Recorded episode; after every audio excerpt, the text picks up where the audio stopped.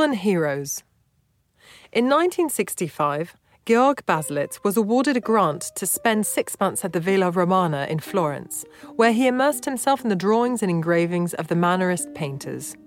He was attracted to these 16th century artists for their non academic approach and the distorted motifs that characterized their works.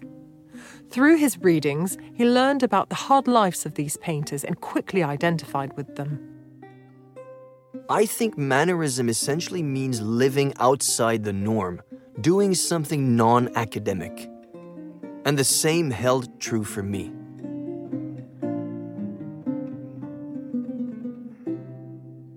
As soon as he returned to Berlin, he nurtured a project to create a new German painting. He set about a body of works with a deliberately provocative title A New Type. Today, this series is known as Heroes. Poets, partisans, painters, and survivors returning from the war make up a gallery of characters whose disproportionately large bodies are distorted, after the fashion of the Mannerists. Contributing to their histories, they all have particular attributes, such as a paintbrush or clodhoppers. This series concludes with the manifesto painting The Great Friends, painted in 1965, which expresses all the tragedy of Germany with two wounded survivors standing in a backdrop of ruins and incapable of reaching out to each other. Today, Baselitz says that he sees these two characters as himself and his wife. In the text accompanying the first presentation of this work, the artist wrote This picture is an ideal picture a gift of God, a sine qua non, a revelation. The picture is the idée fixe of friendship drawn from pandemonical entrenchment and about to sink back in again, according to a biographical decree.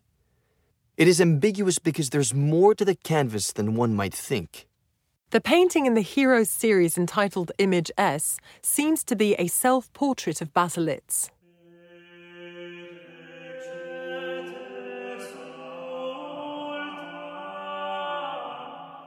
In 1965, during his residency at the Villa Romana in Florence, Georg Baselitz read Giorgio Vasari's book, The Lives of the Artists, written in the middle of the 16th century, and took an interest in the fate of the artists, some of whom had tragic endings. In this context, he created the self portrait against a red background. We can distinguish a young man who may have corresponded to the canons of beauty for a hero, but who is deformed and marked as if to express deep wounds and anxieties.